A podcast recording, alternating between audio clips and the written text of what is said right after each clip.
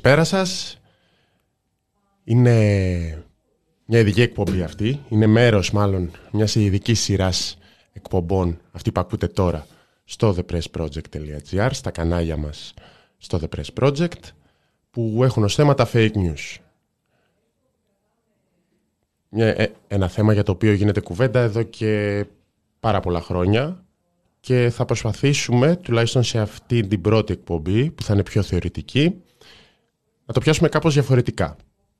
Να πιάσουμε κυρίως το πολιτικό κομμάτι και να εξηγήσουμε γιατί τα fake news δεν είναι μόνο δεν κάνει θαύματα μία παντόφλα, μια ιερή παντόφλα που περιφέρεται, αλλά έχουν πολιτικό αντίκτυπο, πολιτική στόχευση και πολιτικό ρόλο. Είμαι ο Θάνος Καμίλαλης, μαζί μου, απέναντί μου είναι ο Κωνσταντίνος Πουλής. Καλησπέρα και ευχαριστώ πολύ για την πρόσκληση. Θαυμάζω την εκπομπή σας και χαίρομαι που με καλέσετε. Λοιπόν, είμαστε με τον, ε, με τον ε, Θάνο Καμίλαλη και η κουβέντα για τα, για τα fake news είναι μια ευκαιρία να γίνει με έναν, ε, με έναν τρόπο είπε ο Θάνος θεωρητικό, δηλαδή να συζητήσουμε ένα προβληματισμό που αφορά γενικότερα το τι ορίζουμε και πώς αντιλαμβανόμαστε τα fake news και όχι τόσο την κάθε συγκεκριμένη διάψευση. Και εγώ νομίζω ότι είναι πολύ κρίσιμο να γίνει αυτή, αυτή η κουβέντα.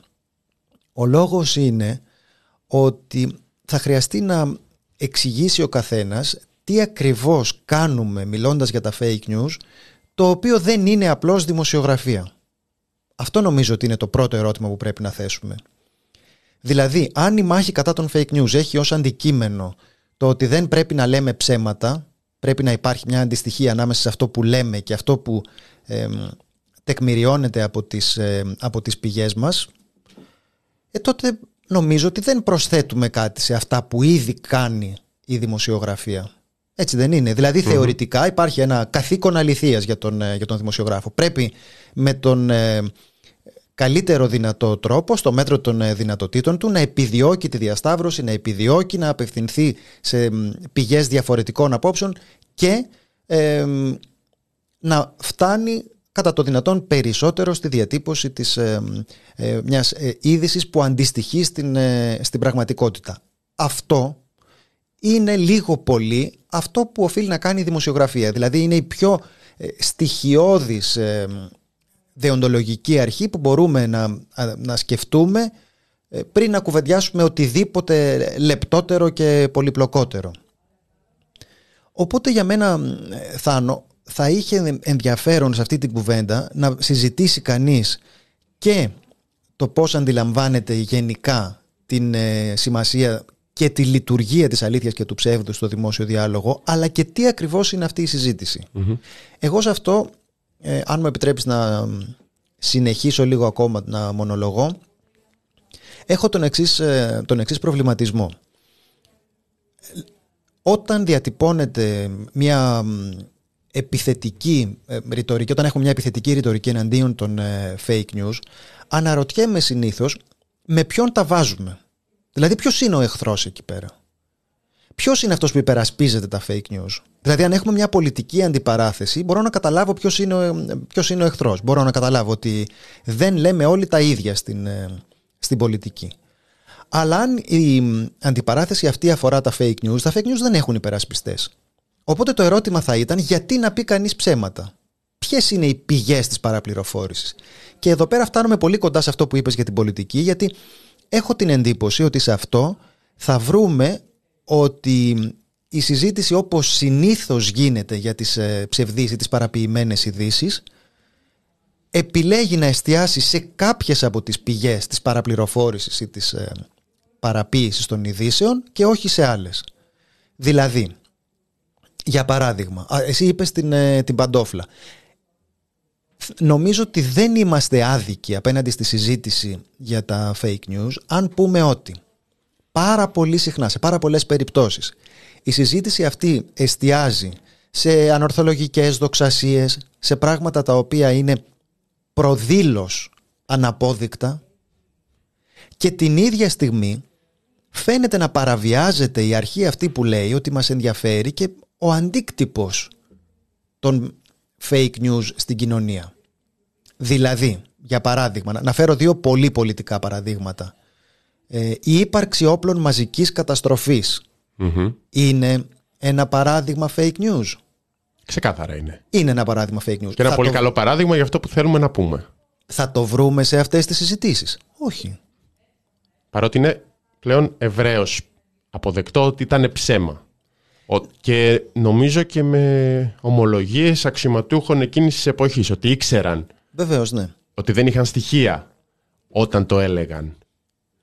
Δεν θεωρείται ως ένα κραυγαλαίο παράδειγμα. Υπάρχουν παραδείγματα γύρω από τον πόλεμο που πλέον, γύρω από παλαιότερους πολέμους που πλέον θεωρούνται προπαγάνδα, αλλά σίγουρα δεν μπαίνουν όσο ψηλά μπαίνουν τα τα θρησκευτικά, τα αντιεμβολιαστικά και όλα αυτά τα παραδείγματα τα πιο εύκολα, τα πιο εύπεπτα θα μπορούσαμε να πούμε. Να πούμε επίσης και πριν εισέλθουμε στο κυρίως μέρος της κουβέντας ότι είναι πολύ ωραίο να το λες αυτό και να το γενικά και να, να μιλάς για τα fake news και αυτή τη στιγμή το κάνουμε και στην πράξη. Δηλαδή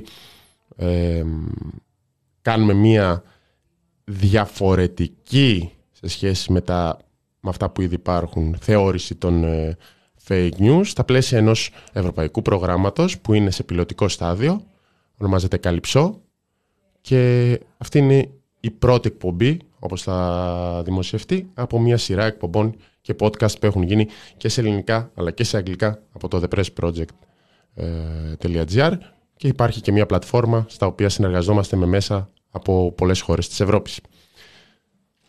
Λέγαμε να, για το... πούμε, ναι, ε, ένα, ένα ακόμη παράδειγμα. Αυτό είναι ένα πολύ πολύ κραυγαλαίο παράδειγμα που δεν αναφέρεται συχνά σε αυτή τη συζήτηση. Θα μπορούσαμε να πάμε στο εντελώς πολιτικό παράδειγμα των οικονομικών της ε, κρίσης. Όπου επίσης θα λέγαμε ότι έχουμε πια και πάλι ομολογίες δημοσιογράφων, δημοσιογράφων πολύ ισχυρών διαμορφωτών της κοινής γνώμης. Ας πούμε έχουμε ένα βιβλίο του Πρετεντέρη για την ε, κρίση, ο οποίος τον πρώτο καιρό των μνημονίων ήταν ένας από τους βασικούς διαμορφωτές της ε, κοινής γνώμης που ανέλαβε την ε, δημόσια υπεράσπιση από κεντρικό δελτίο ειδήσεων του προγράμματος λιτότητας. Λέει μετά από χρόνια στο βιβλίο του ότι γνωρίζαμε ότι το χρέος δεν είναι βιώσιμο, αλλά δεν μπορούσαμε να το πούμε. Είναι αυτό fake news? Δεν θα αναφερθείς σε αυτή την κουβέντα. Και πρόσεξε, και, τα, και οι δύο περιπτώσεις αυτές που αναφέρω είναι περιπτώσεις όπου είχαμε συνειδητή εξαπάτηση, αλλά η οποία... Τεράστια κλίμακα.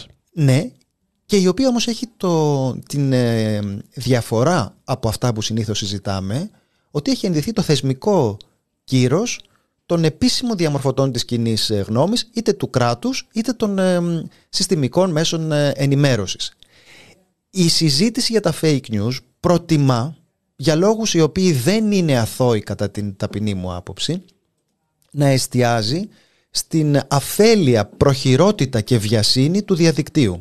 Και σε πάρα πολλές περιπτώσεις έχουμε δει ότι ο τρόπος με τον οποίο συστημικά μέσα συζητούν, για τα fake news είναι ακριβώς να αντιπαραθέτουν από τη μία μεριά την ε, ασφαλή, αργή, επαγγελματική διασταύρωση των πληροφοριών από τις ε, από τις συστημικές πηγές ενημέρωσης σε αντιπαράθεση με την ε, προχειρότητα του διαδικτύου.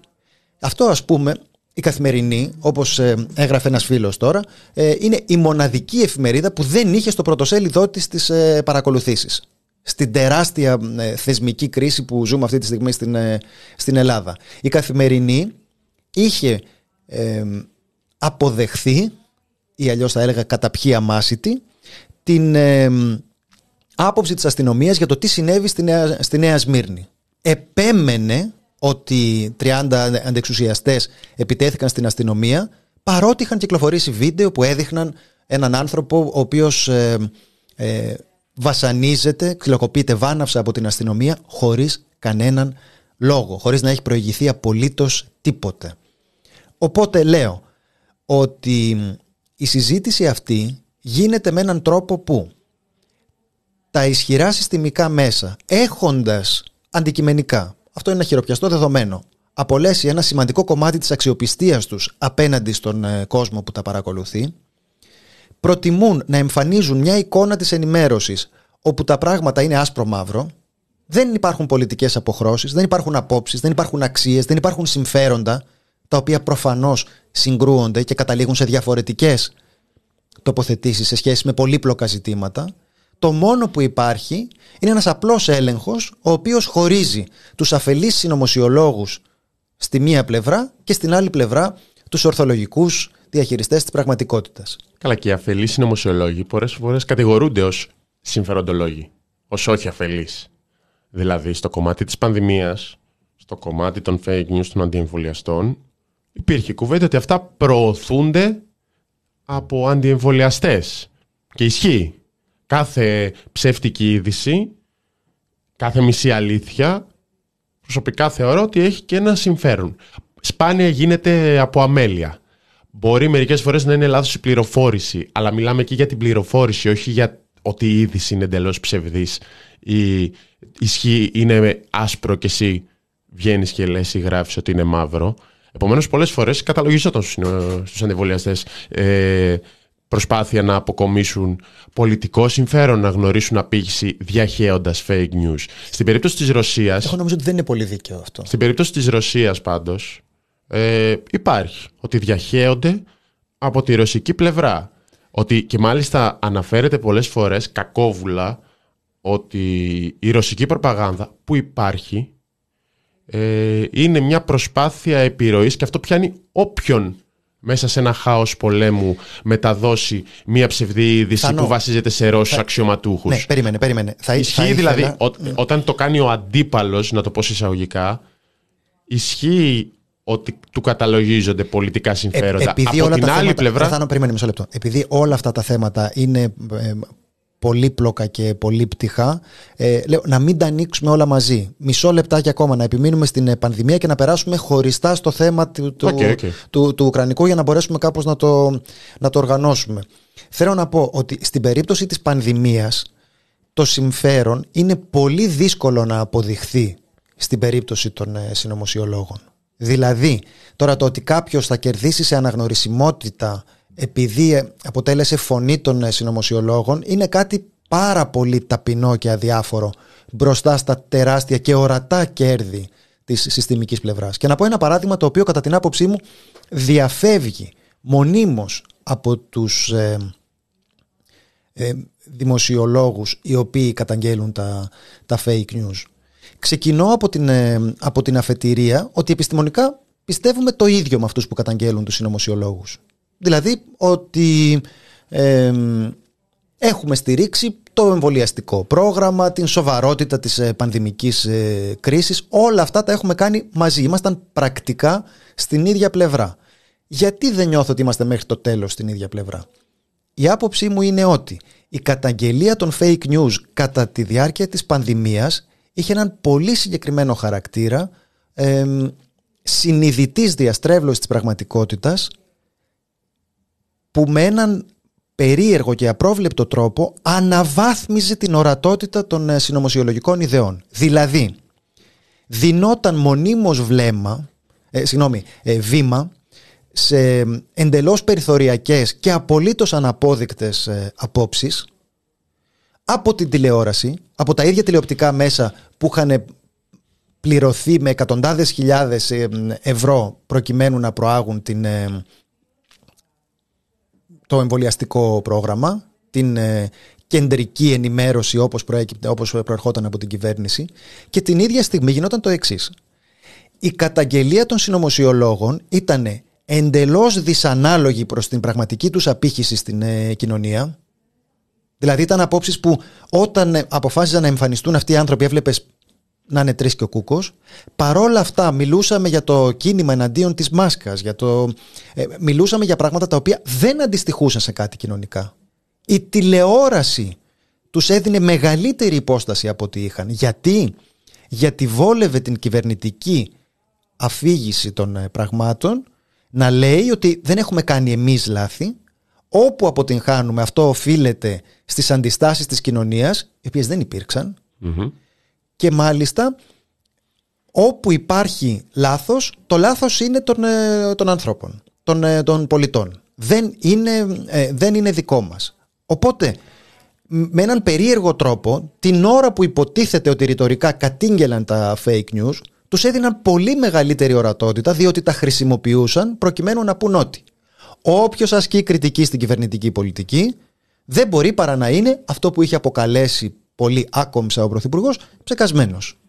Αυτό συνέβαινε. Οπότε την ώρα που το έλεγε αυτό ο Πρωθυπουργός, εγώ εκτιμώ ότι υπήρχε μια εργαλειοποίηση των fake news και αυτό συζητώ, αυτό με ενδιαφέρει να υποθεί εισαγωγικά για, και κρίνω ότι είναι κάτι απολύτως κρίσιμο να υποθεί γιατί αν πρόκειται για το αν πρέπει να λέμε αλήθεια ή ψέματα όλοι συμφωνούμε, όλοι όλοι όλοι και οι ακροδεξιοί και όλοι, όλοι θα συμφωνήσουμε ότι πρέπει να λέμε αλήθεια και όχι Δεν θα βγάλουμε άκρη. Οπότε σημασία έχει είτε να ελέγχουμε μια συγκεκριμένη είδηση το οποίο είναι καλό και άγιο, αλλά το έκανε πάντα η δημοσιογραφία, δεν προκύπτει από την κουβέντα για τα fake news, ή διαφορετικά να συζητήσουμε ποιες είναι οι βασικές, ισχυρότερες, κρισιμότερες πηγές της παραπληροφόρησης. Και σε αυτό εγώ θα έλεγα ότι η αφέλεια και η βιασύνη δεν είναι. Δηλαδή, όταν λέγαμε για την, ε, για την, για την ε, πανδημία, είχαμε συγκεκριμένα μηνύματα για το πού κολλάει και πού δεν κολλάει ο κορονοϊός, τα οποία συνεχίστηκαν από την κυβέρνηση. Δεν προέρχονταν από κάποιον ε, ε, παλαβό του διαδικτύου. Θυμίζω ότι ο δημοφιλέστερος αντιεμβολιαστής, αν δει κανείς τα, ε, τα views των βίντεο του στο YouTube, το πιο ε, επιτυχημένο τέτοιο βίντεο ήταν από συνέντευξη στο Χατζη Νικολάου. Δεν είναι ότι είναι κάποιος ο οποίος έχει ένα κανάλι και αποκτά μια δημοσιότητα μέσα από, αυτό το, μέσα από αυτό το κανάλι.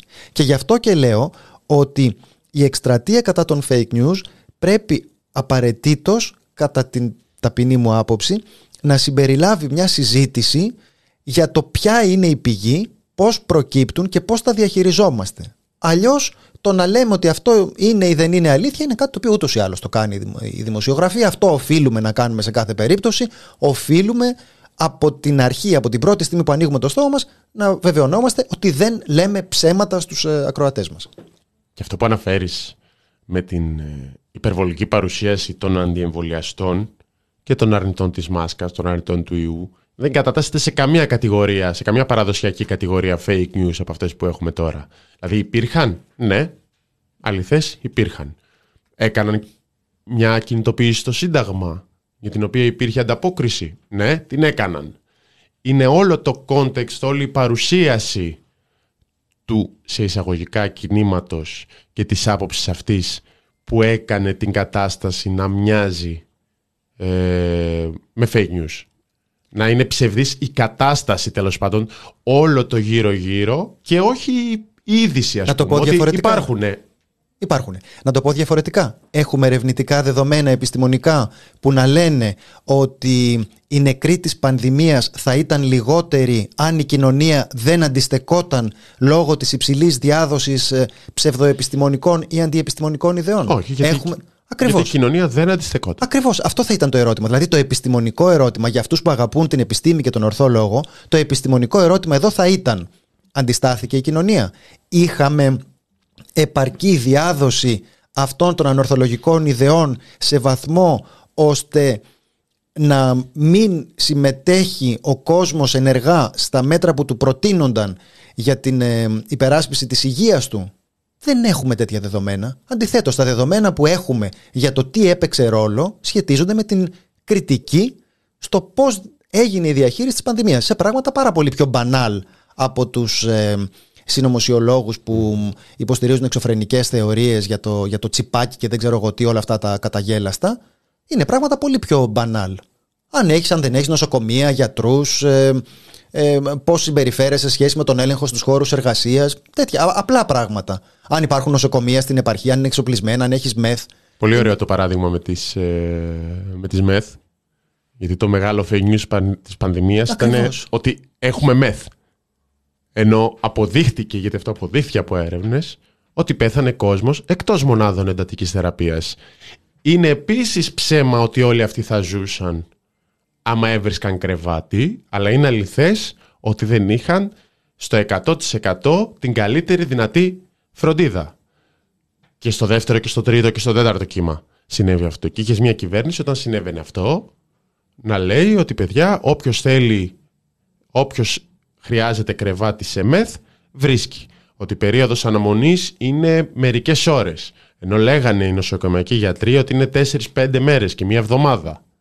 Αυτό είναι στα κορυφαία, ε, στα κορυφαία ψέματα της περίοδου της πανδημίας. Αυτό είναι το ένα σημείο πάνω σε αυτό που είπες. Για, για το κομμάτι του αντιεμβολιασμού και σε αυτό το περίεργο ε, ψέμα στο πώς παρουσιάζεις μια κατάσταση ε, θα ήθελα να πούμε ότι υπάρχουν μελέτες για τη δυσπιστία του κόσμου απέναντι στα εμβόλια.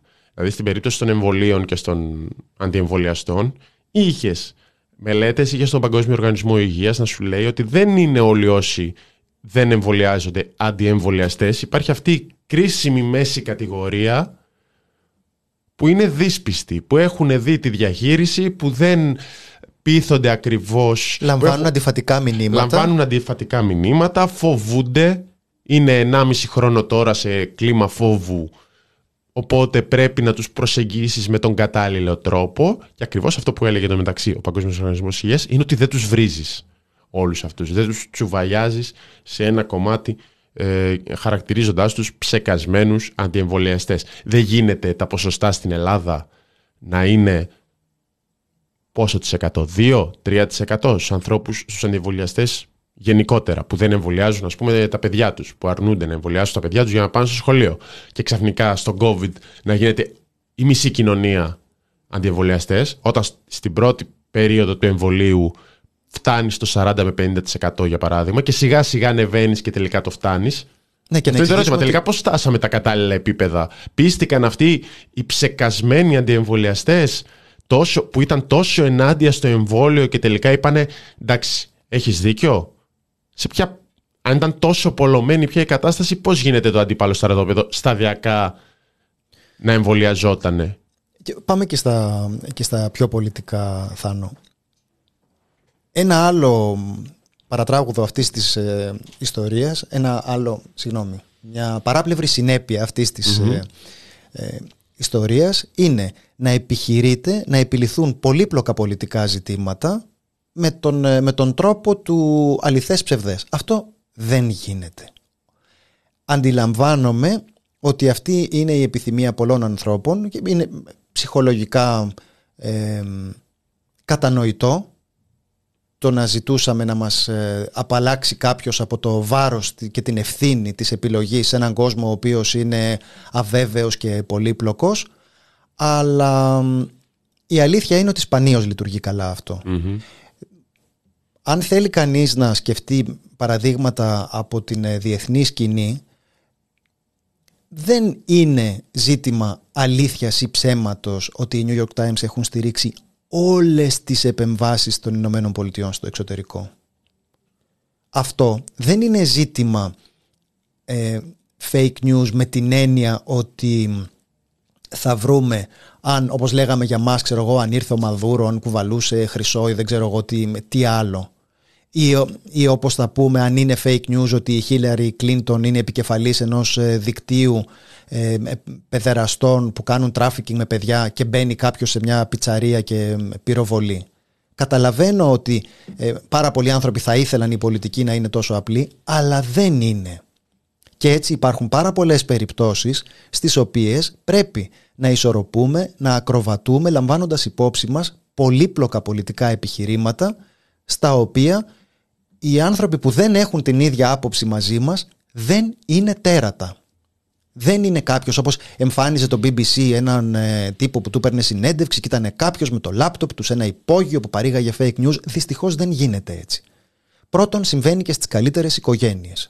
Δηλαδή, λέγαμε τώρα, λέγαμε για την ε, η Λατινική Αμερική και ο Guardian είναι επίσης μια τέτοια περίπτωση η σταθερά εχθρική στάση του, του Γκάρντεν, η οποία είναι μελετημένη δημοσιογραφικά, τεκμηριωμένη δημοσιογραφικά, δεν μπορείς να λύσεις αυτά τα ζητήματα λέγοντας αν αυτό που κάνει είναι αλήθεια ή ψέματα. Υπάρχει το περιθώριο στην πολιτική να έχουμε διαφορετικές απόψεις.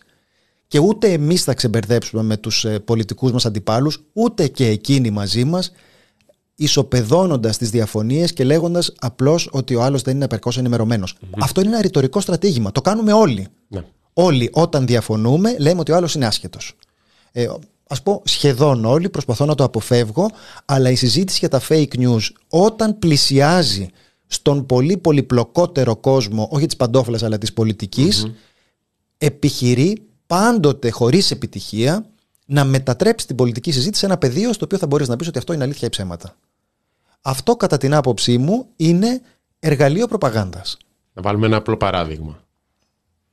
Έχει βγει ο Υπουργός Ανάπτυξης, ο Άδωνης Γεωργιάδης, και κάνει μια ανάρτηση στο Twitter όπου δυνθυραμβικά μας ενημερώνει για τη μείωση του πληθωρισμού στην Ελλάδα τον Οκτώβριο στο 9,2% στο 9,1% και είναι μειωμένος ο πληθωρισμός κατά 1,2%. Αυτά τα στοιχεία είναι αληθή ή ψευδή; Είναι αλήθεια. Ωραία. Όντως είναι τόσο τον Οκτώβριο και μειώθηκε ε, όσο λέει ο υπουργός το διάστημα αυτό. Πόσα πράγματα λείπουν από μια απλή παράθεση μιας, ενός στοιχείου που είναι και μια υπουργική δήλωση σε αυτή την περίπτωση, γιατί έχουμε μια ανάρτηση υπουργού κλπ. Χρησιμοποιείται δισιογραφικά μια ανάρτηση στο Twitter, το ξέρετε. Ε, λείπει το κομμάτι του πώς, του, τι, πληθωρισμός υπάρχει στα βασικά αγαθά, για παράδειγμα, λείπει το κομμάτι που λέει ότι για να έχεις μεγάλη μείωση σημαίνει ότι ήσουν ψηλά στην προηγούμενη μέτρηση τέλος πάντων. Επομένως είναι λογικό να έχεις περιθώριο για μεγαλύτερη μείωση. Οπότε όταν λες έχουμε τη μεγαλύτερη μείωση για παράδειγμα στην Ευρώπη από τις περισσότερες μεγαλύτερες μειώσεις στην Ευρώπη σημαίνει ότι σε ένα προηγούμενο στάδιο έχεις αύξηση. Λείπει μια σειρά από στοιχεία και αυτό το αναφέρω σε ένα απλό παράδειγμα για ένα απλό στατιστικό, για ένα νούμερο που ισχύει. Μην πάμε στα υπόλοιπα, η οικονομία πάει καλά, έχουμε ανάπτυξη και δεν ξέρω εγώ τι. Όχι, αυτό που λες είναι ένα πολύ καλό παράδειγμα που, όπου διαπιστώνουμε ότι αυτό που λέγεται σαν να είναι απλό είναι Και αυτή είναι η ουσία της συζήτησης. Ότι χρειάζεται ένα ε, περικείμενο, ένα πλαίσιο προκειμένου να γίνει αντιληπτή η πραγματική οικονομική σημασία του δίκτυ που επιλέγεται κάθε φορά. Οπότε και το ίδιο δεν θα αποφύγουμε το, την, ε, τη συζήτηση για την Ουκρανία, την κάνουμε πολύ ευχαρίστως. Για τη συζήτηση για την, ε, για την Ουκρανία, τα πράγματα και πάλι έχουν να κάνουν με πολιτικές ε, σταθμίσεις. Δηλαδή, το The Press Project δεν έχει φάει την ρωσική προπαγάνδα κάνουμε δημοσιογραφία επειδή οι κυβερνήσεις ψεύδονται. Όλες οι κυβερνήσεις. Τα ναι. κράτη ψεύδονται. Τα κράτη σε έναν πόλεμο ψεύδονται. Στα fake news της ρωσικής πλευράς εμείς δεν έχουμε, δεν έχουμε ενδώσει. Θα μπορούσε να, θα μπορούσε να συμβει Θα μπορούσε να συμβεί. Γιατί σε μια ενημέρωση η οποία είναι με συνεχής, με εκατοντάδες ειδήσεις μέσα σε μια κρίση, είναι πάρα πολύ πιθανό ότι θα υπάρξει κάτι στο οποίο θα, ε, θα εκτεθείς γιατί κάτι δεν αποδείχθηκε όπως, ε, όπως λεγόταν. Πάρα πολλά ελληνικά μέσα ενημέρωσης έχαψαν fake news της αντίθετης ε, πλευράς. Αλλά εδώ έχει σημασία το εξής. Έχει σημασία, κατά την, κατά την άποψή μου και πάλι, και καταλαβαίνω πόσο φορτισμένο είναι αυτό το θέμα. Έχει σημασία να διατυπώνει κανείς την άποψή του λέγοντας ποια είναι η άποψή του, να σέβεται ότι υπάρχουν απόψεις που δεν ταυτίζονται με τη δική του και αυτό δεν οφείλεται απαραίτητος στο ότι ο άλλος είναι ο κακομοίρη ε, παραπλανημένος και μόλις του εξηγήσουμε τα γεγονότα θα, θα φωτιστεί και θα αλλαξοπιστήσει. Και χρειάζεται να υπάρχει η καλύτερη δυνατή διαχείριση των πληροφοριών προκειμένου να αποφεύγεται η υιοθέτηση των, ε, της ε, προπαγάνδας οποιασδήποτε από τις, από τις δύο πλευρές. Και ο έλεγχος της πηγής εδώ μπαίνει που είναι στα πολύ βασικά. Ή έστω η αναφορά της πηγής. Η αναφορά της πηγής. Α ξεκινήσουμε από τα στοιχειώδη. Ο Και ο έλεγχος της πηγής, γιατί υπάρχουν ε, πράγματα μετριώνται fake news στο κομμάτι του, της ρωσικής εισβολής, αλλά δεν είναι. Με ποια έννοια; Υπήρχε η πληροφορία στην, ε, τις πρώτες μέρες της εισβολής, την πρώτη μέρα της εισβολής, ότι η Ρωσία πιστεύει, θα είναι, θα είναι μάλλον, σε τρεις μέρες στο Κίεβο. Αυτό αναμεταδόθηκε από αμερικανικά μέσα με πηγή και αμερικανικούς αξιωματούχους και δηλώσεις κλπ. Ένα μέσο οφείλει να μεταδώσει αυτό το πράγμα. Υπάρχουν εκτιμήσεις ότι θα είναι σε τρεις μέρες στο Κίεβο. Διαψεύστηκαν αυτές οι εκτιμήσεις. Διαψεύστηκε η είδηση. Όχι. Γιατί η είδηση δόθηκε σε ένα συγκεκριμένο χρόνο, με μια συγκεκριμένη πηγή, με αναφορά στα δυτικά μέσα, για παράδειγμα. Σε το Newsweek, θυμάμαι να το γράφει αυτό, το αμερικανικό. Και τελικά δεν έγιναν όπως τα σχεδίαζε η ρωσική πλευρά. Δεν ήταν κάποιου τύπου προπαγάνδα μια τέτοια είδηση, γιατί δεν, δεν είχε κάποια τέτοια στόχευση. Ήταν εκτιμήσεις σε μια φάση του πολέμου. Προφανώς, η οποιαδήποτε εκτίμηση, η οποιαδήποτε δήλωση πολιτική σε έναν χρόνο δεν μπορεί να εξετάζεται εβδομάδες, μήνες, μέρες και μήνες μετά σε έναν επόμενο χρόνο και να πεις «Α, τότε αυτό ήταν fake news». Όχι, γιατί δεν υπήρχαν τα ίδια δεδομένα. Είναι το ίδιο με το να κρίνεις τη ζωή σου με την γνώση που είχες μετά. Ναι, δηλαδή εδώ πέρα προφανώς αντιλαμβανόμαστε ότι υπήρχε το περιθώριο για μια ενδιάμεση τοποθέτηση που δεν χειροκροτούσε τον ε, Πούτιν αλλά δεν θεωρούσε αθώο το ΝΑΤΟ είναι χονδρικά μια τοποθέτηση που αν δεν κάνω λάθος ε, Θάνο την ε, ε, μοιραζομαστε ε, εμείς οι δύο. Την τοποθέτηση αυτή η κυβέρνηση την αρνήθηκε πεισματικά θεωρώντας ότι ό,τι ήταν η ψεκασμένη της πανδημικής περίοδου θα είναι τα πουτινάκια της περίοδου της, του, της εισβολής στην Ουκρανία. Και με αυτόν τον τρόπο η συζήτηση γινόταν σαν να λέμε. Υπάρχει μία αλήθεια, οτιδήποτε αποκλίνει από αυτήν είναι η υιοθέτηση των fake news, είτε των ψεκασμένων είτε του Πούτιν, που είναι οι εχθροί της αλήθειας. Χαίρομαι που το δένει με την πανδημία. Και, γιατί... στις, και στις δύο περιπτώσεις, συγγνώμη, θα ναι, ναι, ναι. τελειώνω, με αυτή την, τελειώνω με αυτή τη φράση, και στις δύο περιπτώσεις αυτό που έγινε ήταν η καταστροφή κάθε δυνατότητας έλογης αντιπαράθεσης με την κυρίαρχη άποψη και με προπαγανδιστικό εργαλείο την ταύτιση με τα fake news ενός αχυράνθρωπου. Δηλαδή, είναι βασικός μηχανισμός των fake news από τους πολύ ισχυρούς το να κατασκευάζεται ένας αντίπαλος, ο οποίος δεν είμαι εγώ, δεν με εκπροσωπεί αυτό που μου λες, εσύ με ταυτίζεις με αυτόν, προκειμένου να μου στερήσεις τη δυνατότητα να διατυπώνω μια έλογη αντίρρηση. Οπότε, στη συζήτηση τη δική μας για τα fake news, εγώ εκτιμώ ότι έχει πολύ μεγάλη σημασία, ας το πω μεθοδολογικό αυτό το ζήτημα. Να ξεκινήσουμε από έναν προβληματισμό που λέει ότι η δική μας αποστολή είναι να μην καταστρέφουμε τη δημόσια συζήτηση με τέτοιου τύπου απλοϊκά προπαγανδιστικά κατασκευάσματα όπου θα αποδώσουμε όλα τα fake news στην απέναντι πλευρά προκειμένου εμείς να μπορούμε υπερήφανα να πούμε ότι είμαστε οι μόνοι υπερασπιστές της αλήθειας το χρέος μας το δημοσιογραφικό εκτιμώ ότι είναι και αυτό νομίζω ότι κάνουμε εδώ πέρα να προσπαθούμε ταυτοχρόνως στο επίπεδο της, του ελέγχου των ειδήσεων να διασταυρώνουμε όπως κάνουμε πάντοτε, όπως κάνει παραδοσιακά η δημοσιογραφία και στο επίπεδο της εργαλειακής χρήσης των fake news για να στιγματίζεται ο πολιτικός αντίπαλος, να απέχουμε από αυτή τη δαιμονοποίηση. Νομίζω δηλαδή ότι έχει μεγάλη σημασία σε μια γενική συζήτηση, σε μια εισαγωγική συζήτηση για τα fake news, να πάρει κανείς αποστάσεις από τον τρόπο με τον οποίο έχει γίνει αυτή η συζήτηση. Γιατί ο τρόπος με τον οποίο έχει γίνει αυτή η συζήτηση είναι ότι χρησιμοποιείται το στίγμα του διασπορέα ψευδών ειδήσεων προκειμένου να φημωθεί η απέναντι άποψη.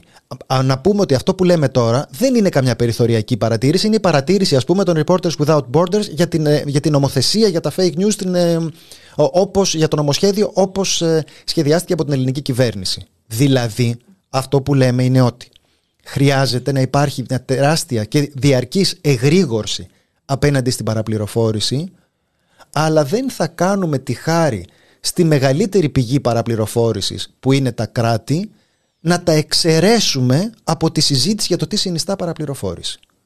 Αυτό νομίζω ότι είναι η, προγραμματική αρχή με την οποία ξεκινάμε τη συζήτηση για τα, για τα fake news. Και μετά μπορούμε να κάνουμε όλη την κουβέντα για το πώς θα τα αντιμετωπίσουμε, πώς πρέπει να τα εντοπίζουμε, πώς καταλαβαίνουμε ότι κάτι είναι ψευδές, αλλά έχοντας στο νου μας όλη την γκάμα και στα βιβλία που κυκλοφορούν, ε, ξέρω, τουλάχιστον δύο βιβλία που διάβασα ε, πρόσφατα για το, για το θέμα, νομίζω ότι ε, χρειάζεται να υπάρχει ένας προβληματισμός και για το τι ακριβώς ορίζουμε ως ε, παραποιημένη είδηση, τι ακριβώς ορίζουμε ως ε, fake news, γιατί διαφορετικά συμμετέχουμε στην τάση αυτή από πολιτικοποίηση της συζήτησης, η οποία είναι εργαλείο προπαγάνδας. Αυτή είναι εμένα η, η, η βασική, είναι η αφετηριακή θέση με την οποία ξεκινώ να συζητήσω το ζήτημα. Χαίρομαι που έβαλες το κομμάτι του κλίματος, γιατί είναι βασικό και επίσης δεν αναφέρεται συχνά. Δηλαδή το πώς ένα πολλωμένο κλίμα, ένας φανατισμός στο δημόσιο διάλογο, σε περίοδου κρίσης, διευκολύνει τους μηχανισμούς προπαγάνδας. Οπότε τίθεται ένα απλό και μάλλον ρητορικό ερώτημα. Το αν οι ίδιοι μηχανισμοί τροφοδοτούν, θέλουν να δημιουργήσουν έναν, ένα πολλωμένο κλίμα, ώστε μετά να μπορούν να το χειραγωγήσουν καλύτερα. Αυτό μοιάζει εύλογο, μοιάζει απλοϊκό, μοιάζει ξεκάθαρο. Απλώς δεν αναφέρεται συχνά όταν κάνουμε μια συζήτηση για τα fake news. Πώς διευκολύνονται, Είναι η ευπιστία του κόσμου μόνο; Είναι σε πολλές περιπτώσεις και η πόλωση. Έχουμε συνδέσει σε κάποιες περιπτώσεις κάποια μοτίβα ή τέλος πάντων κάποιες, έτσι, κάποιες πρακτικές ε, πανδημίας και ρωσικής εισβόλης που είναι οι δύο μεγάλες κρίσεις των τελευταίων τριών ετών.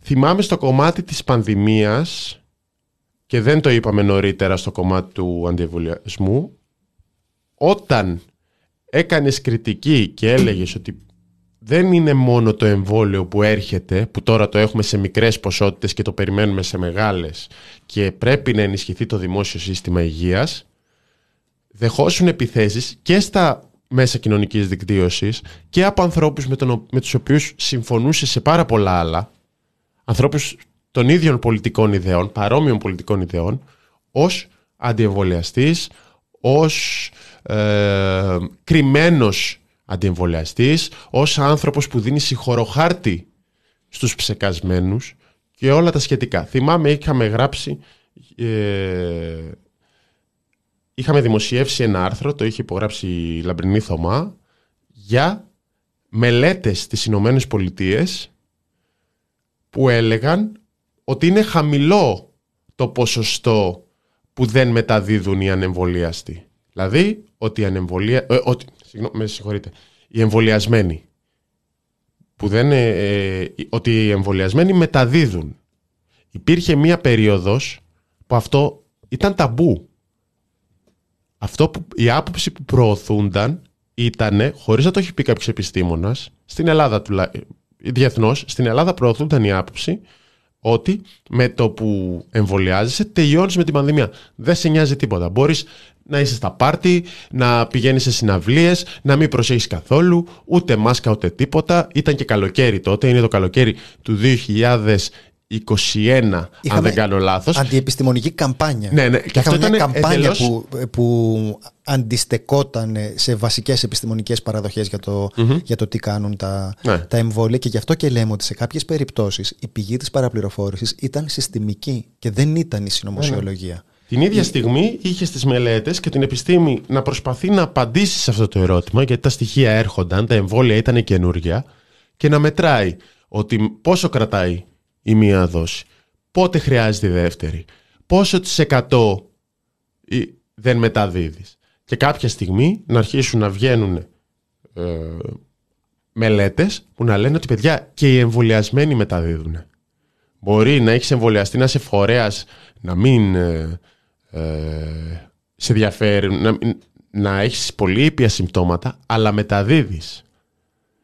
Πριν 1,5 χρόνο αυτό θεωρούνταν ψέκα αν το έγραφες αυτό, γιατί όταν το γράψαμε αυτό δεχτήκαμε αρκετές επιθέσεις, τώρα είναι αυτονόητο, σωστά. Είναι αυτονόητο ότι μπορείς να νοσήσεις από COVID ενώ είσαι εμβολιασμένος. Είναι αυτονόητο ότι όταν νοσήσεις από COVID θα τεθεί σε καραντίνα γιατί υπάρχει κίνδυνος να μεταδώσεις τον ιό. Είναι όλα αυτά αυτονόητα. Περάσαμε σε ένα στάδιο που αυτά γίνονται πριν 1,5 χρόνο ήταν ψέκα. Και το να είσαι τόσο κάθετα και να, και να μοιράζεις εσύ το ψέμα ότι ξεμπερδεύουμε με τον ιό, με το εμβόλιο τελειώνουν όλα. Αυτό προωθούνταν και από τον ίδιο το Πρωθυπουργό, εκείνο το καλοκαίρι, και φυσικά από πάρα πολλά μέσα ενημέρωσης. Ε, λειτουργήσε ανάποδα, θεωρώ εγώ. Και νομίζω συμφωνούμε σε αυτό, Κωνσταντίνε. Γιατί ο αντιεμβολιαστής, λοιπόν, που ήθελε να κάνει προπαγάνδα, ο εχθρός, αυτό το σκιάχτρο που περιγράφεις Κωνσταντίνε, έλεγε «Α, μετά από κάποιους μήνες, τελικά μεταδίδουν οι εμβολιασμένοι. Άρα σας λέγανε ψέματα. Άρα σας κοροϊδεύουνε. Πήγατε, έλεγε, και τρυπηθήκατε χωρίς λόγο και βάλατε σε κίνδυνο την υγεία σας. Και αυτό ψέμα ήτανε. Και αυτό μισή αλήθεια ήτανε. Και αυτό πολιτική στόχευση είχε. Αλλά τροφοδοτήθηκε από μια πέραντη σιγουριά ότι με το εμβόλιο τελειώνουμε. Το καλοκαίρι του 2021 έχουμε τρεις μεταλλάξεις έκτοτε που έχουμε περάσει. Ο κόσμος που έχει εμβολιαστεί έχει νοσήσει δύο και τρεις φορές. Οπότε, νομίζω ταιριάζει και αυτό γάντι σε αυτό που θέλουμε να πούμε, ότι πολλές φορές οι ψευδείς ειδήσει και στη Μαδημία ε, διαχύθηκαν συστημικά από κεντρικούς πολιτικούς κύκλους για συγκεκριμένη στόχευση, για να δώσει στους πολίτες την ελπίδα το, να το εκμεταλλευτεί πολιτικά ότι αυτός έφερε το εμβόλιο και όλα τα σχετικά και διαψεύστηκε δημιουργώντας ακόμα μεγαλύτερη καχυποψία. Γιατί δεν ήταν δύσκολο και ολοκληρώνω εδώ το επιχείρημα Κωνσταντίνε, δεν ήταν δύσκολο να πεις εξ αρχής να είσαι πολύ πιο ψύχρεμος τη στιγμή που όλοι λέγανε ότι είναι ένας μαραθώνιος η με τον COVID και μονίμως ακόμα οι επιστήμονες δεν έχουν πει τελειώσαμε με τον COVID, να είσαι πολύ πιο μετρημένος και να πεις παιδιά είναι πάρα πολύ σημαντικό το εμβόλιο για αυτούς και για αυτούς τους λόγους. Αυτά είναι τα στατιστικά όταν τα έχουν. Αυτή είναι η διαφορά. Υπάρχει τεράστια διαφορά στη μετάδοση, στη βαριά νόσηση σε όλα αυτά. Το χρειαζόμαστε, πρέπει να εμβολιαστείτε όλοι, αλλά να μην λες υπερβολές γύρω από το τόσο πόσο καλό θα κάνει. Έκανε 90% δεν υπήρχε κανένας λόγος να ανεβάσεις τη χρησιμότητά του για την πανδημία στο 100%, στο 110%. Να πω ένα, ένα παράδειγμα πριν να κλείσουμε Θάνο. Μας το είχε αναφέρει ένας αναγνώστης μας όταν συζητούσαμε για την ε, γλυφοσάτη και έλεγε ότι υπήρχε μια ιστοσελίδα το factcheck.org η οποία και πάλι ε, έκανε αυτό που λέει το όνομά της, δηλαδή fact-checking, πραγματολογικό έλεγχο, συνδεόταν με το, με το CNN, μετά είχε και, μπορούσε να γράψει και ένα άρθρο για το πώς δεν θα πρέπει να υποβαθμίζεται η τηλεθέαση στο, στο CNN και σε αυτό νομίζω ότι αγγίζουμε ένα ζήτημα το οποίο έχει κεντρική σημασία για όσα άλλα θα πούμε την ώρα που τα συστημικά μέσα χάνουν την αξιοπιστία τους είναι εύλογο ότι πάρα πολλοί κόσμος πιστεύει ότι μπορεί να αντικατασταθεί αυτή η χαμένη αξιοπιστία από μια ε, σοβαρή διερώτηση για τον ε, πραγματολογικό έλεγχο. Επειδή νιώθει ότι οι πολιτικοί ψεύδονται, οι δημοσιογράφοι ψεύδονται, υπάρχουν συνθήματα και για τα δύο. Νιώθει λοιπόν ότι χρειάζεται να υπάρχει ένας έλεγχος που να τον γλιτώνει από αυτή την ε, παραπλάνηση. Νομίζω ότι χρειάζεται να πούμε με παρησία ότι δεν θα γλιτώσουμε έτσι. Δεν θα γλιτώσουμε τόσο απλά. Γιατί; Θα υπάρχει πάντοτε ένα πεδίο στο οποίο μπορείς να πεις αν κάτι είναι αλήθεια ή ψέμα. Αν κάποιος σου λέει ότι σε παρακολουθεί ο Bill Gates με, το, με τη μάσκα. Αλλά δυστυχώς πάντα θα υπάρχει ένα πεδίο της ανθρώπινης ε, ζωής, της πολιτικής και της ε, κοινωνικής που θα παραμένει πολυπλοκότερο και θα μας αφήνει εκτεθειμένους σε μια θάλασσα ε, αποφάσεων, λαθών και συγκρούσεων. Και αυτός είναι ο κόσμος της πολιτικής.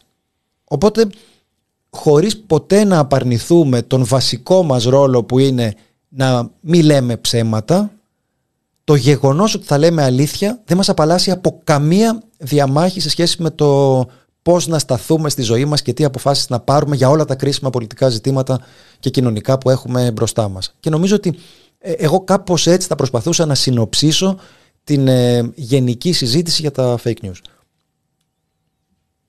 Συμφωνούμε. Εντάξει, το, το έχουμε πει πολλές φορές ότι συμφωνούμε και δεν διαφωνούμε γενικά με την παραδοσιακή θεώρηση των fake news. Τα, προφανώς τα εργαλεία που χρησιμοποιεί κάποιος για να διαπιστώσει αν είναι μια είδηση είναι αληθής ή ψευδής είναι πολύ συγκεκριμένα. Ελέγχεις την πηγή, ελέγχεις αν αναφέρεται η πηγή. Ψάχνεις, ξέρω εγώ, για υπενσυνδέσμους. Ε, ψάχνεις τα σχετικά στοιχεία, τα νούμερα που επικαλείται από μια εντελώς ε, δεύτερη πηγή, όπως κάνουμε και εμείς ως δημοσιογράφοι, πρέπει να το κάνουν και αναγνώστες αυτό. Αυτό που θέλουμε να βάλουμε στην κουβέντα είναι, όπως είπαμε και στην αρχή, η πολιτική στόχευση.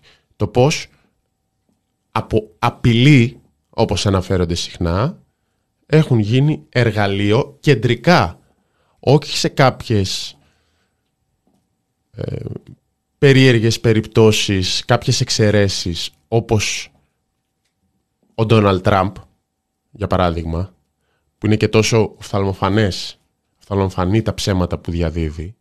Πολύ συχνά αναφέρει το, ε, πλέον έχει μείνει και το τραμπικός σε, στην Ελλάδα ως επίθετο για προπαγανδιστικά επιχειρήματα για ανθρώπους που χρησιμοποιούν προπαγάνδα. Αλλά κεντρικά, συστημικά, από πάρα πολλά ε, πολιτικά στελέχη και διαφόρων πλευρών.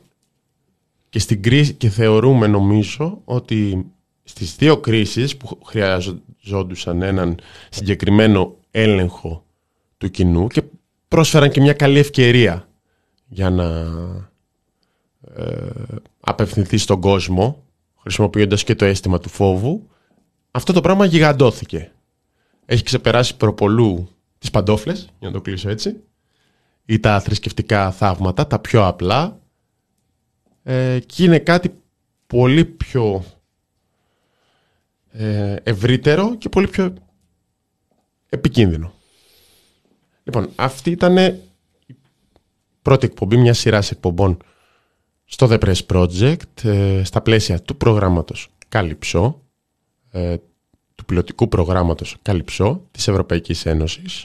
Λογικά όταν ακούτε αυτή την εκπομπή υπάρχει, υπάρχουν ανεβασμένες και αρκετές ακόμα ώστε να περάσουμε και σε πιο ειδικά θέματα. Θα υπάρχει άλλη μια γενική κουβέντα θα υπάρχουν ε, ειδήσεις που έχουν μεταφερθεί στην Ελλάδα εντελώς ψευδός για την πανδημία, για το προσφυγικό, αλλά και για την ε, ρωσική εισβολή, είτε σε ένα γενικότερο πλαίσιο, είτε σε πιο ειδικό πλαίσιο, ακόμα και για μελέτες της ε, οργάνων της Ευρωπαϊκής Ένωσης. Σας ευχαριστούμε πάρα πολύ που μας ακούσατε. Ο Μαθάνος Καμίλαλης, απέναντί μου, Κωνσταντίνος Πουλής. Γεια σας. Γεια σας.